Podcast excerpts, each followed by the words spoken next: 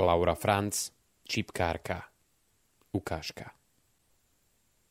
Maj 1775 Elizabeth sa zhlboka nadýchla a uvoľnila sa po intenzívnom hodinovom sústredení. Vystrela sa, pretože ju tlačil pevne zatiahnutý korzet a bolesť chrbta a ramien ustúpila. V lone jej v zástere ležal okrúhly vankúš s novou čipkou, ktorú práve vyrábala. Bola jemná a biela ako snehová vločka.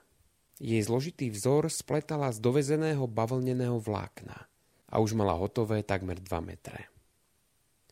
Bielu čipku mala radšej ako čiernu. Každý skúsený čipkár by povedal, že práca s bielou niťou je milšia. Zdvihla zrak a zahľadila sa cez moderné anglické okno na žiarivo zelený svet za ním, hyriaci farbami rozkvetu. Jej obľúbené svetložlté ruže a ružovkasté pivónie tancovali vo vetre, čo zavíjal na rohu ich mestského domu.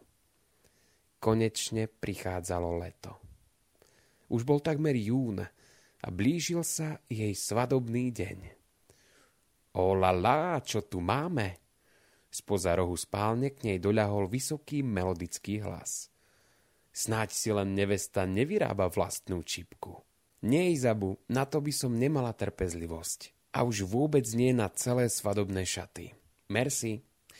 Slúžka obišla postiel s baldachínom najrýchlejšie, ako jej to podrušník dovoľoval, držiac v ruke pár pletených pančúch. Pracovali ste takmer celé dopoludne a popri tom ste určite zabudli na čaj s grovkou. Lady Charlotte chce s vami prebrať váš zásnubný bál. Vraj naň príde aj Lord Amberley s manželkou. Keď Elizabeth počula, ako slúžka používa tie honosné tituly, pousmiala sa.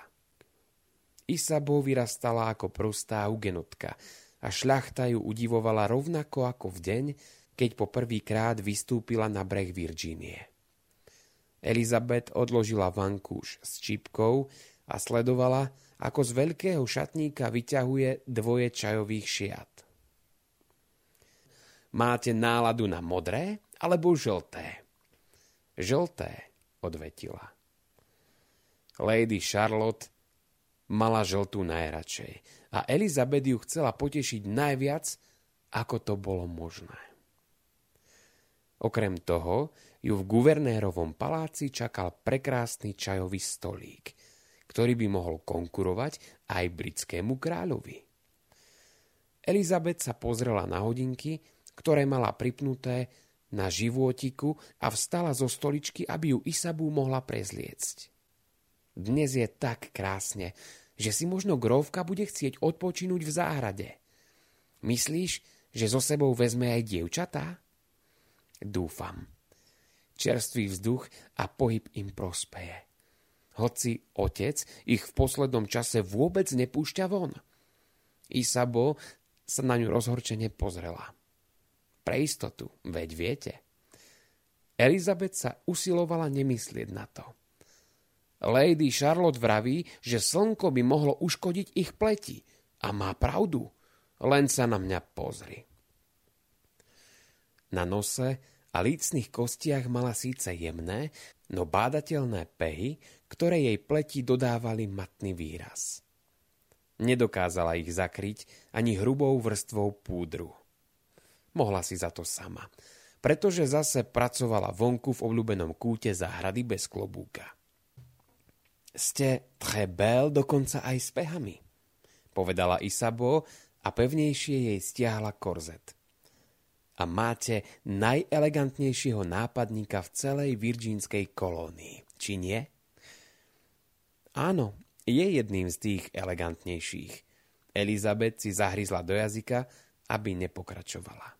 Jej snúbenec Miles Cullen Road bol všelijaký, ale rozhodne nebol z toho istého cesta ako virgínsky gentlemani William Drew, George Rogers Clark a Edmund Randolph. Isabo šepotom dodala. Pochybujem však o jeho láske. Elizabet pohľadom zaletela k pootvoreným dverám spálne. Papa jej vravieval, že príliš dovoluje slúžkam vyjadrovať svoje názory. Pravdou však bolo, že ich priamosť mala radšej než povrchnú zdržanlivosť, s ktorou sa stretávala v salónoch. Manželstvo je obchodná záležitosť. To tvrdí váš otec, odvetila Isabou zamračene. Ja som romantička. Ľudia sa predsa berú z lásky, či nie? Vo Francúzsku to tak funguje? Oui, oui, povedala slúžka. Isabo bola len slúžkou, ale jej otec nerozhodoval o každom jej kroku. Elizabeth nikdy nebola v jej situácii a preto len matne tušila, ako asi uvažuje. A čo ona, kým bola Elizabeth N. Launsonová? Odraz v zrkadle jej na to neodpovedal čo sa o nej raz bude písať v zaprášených historických knihách. Že mala to šťastie, alebo nešťastie, byť jedinou dcérou grófa Stirlinga, viceguvernéra Virginskej kolónie. Že jej matkou bola vzbúrenkyňa, ktorá používala brko a atrament ako zbraň, alebo že mala rodokmeň a veno, ktoré jej závideli všetky koloniálne krásavice. Že bola priateľkou a dôverničkou Lady Dunmorovej, ženou Milesa Kalena Rota a paňou Rodhalu? Koniec príbehu. Jasno-červená pečať na liste bola nezameniteľná, takisto ako rukopis. Noble Reynold ho prevzal domovníčky a vo svojom Tamverskom sídle sa uchýlil do ticha pracovne s dreveným obložením. Usadil sa v koženom kresle, vyložil si zaprášené čižmy na parapet pod oknom s výhľadom na rieku James – a rozlomil pečať.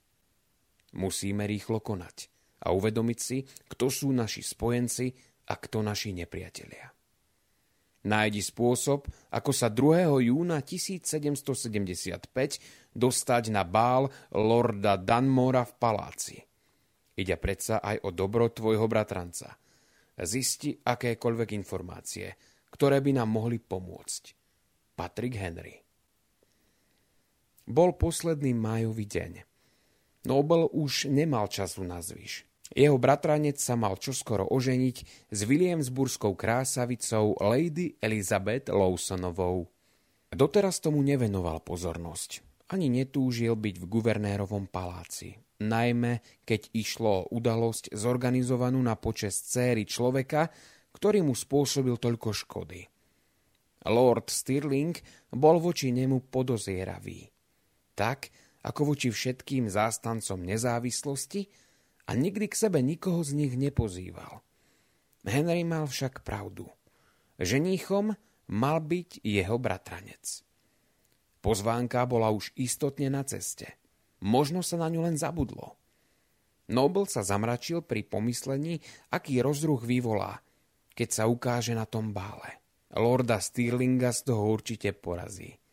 Ale ak sa tak stane, Aspoň bude o jedného hlavného odporcu, ktorý bráni virginskej kolónii, podieľať sa na boji o nezávislosť menej. A svojou účasťou na bále dá ľuďom na známosť, že už po druhý krát prestal trúchliť. Mala dojem, ako by na ňu ten ešte nepokrčený výtlačok virginských novín, voňajúci čerstvým atramentom a holandským novinovým papierom, kričal svadobné oznámenie. Budúca manželka Milesa Kalena Rota, sympatická Lady Elizabeth Lawsonová, bude čestným hosťom bálu v guvernérovom paláci, ktorý sa uskutoční 2. júna 1775. V stĺpci lemovanom kvetmi sa uvádzali detaily o tejto dlho očakávanej udalosti spolu s podrobnými informáciami o jej vene, ktoré boli prekvapením aj pre ňu. Noviny na toaletnom stolíku prevrátila na ruby a z tváre jej zmizol úsmev.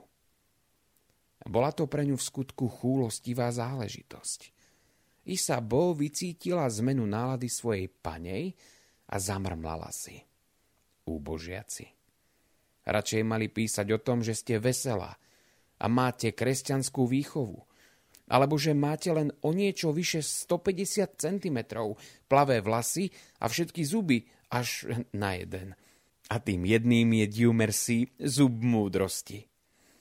Som Williamsburská nevesta, vravela Elizabeth, kým jej slúžka skúsenými rukami zavezovala róbu.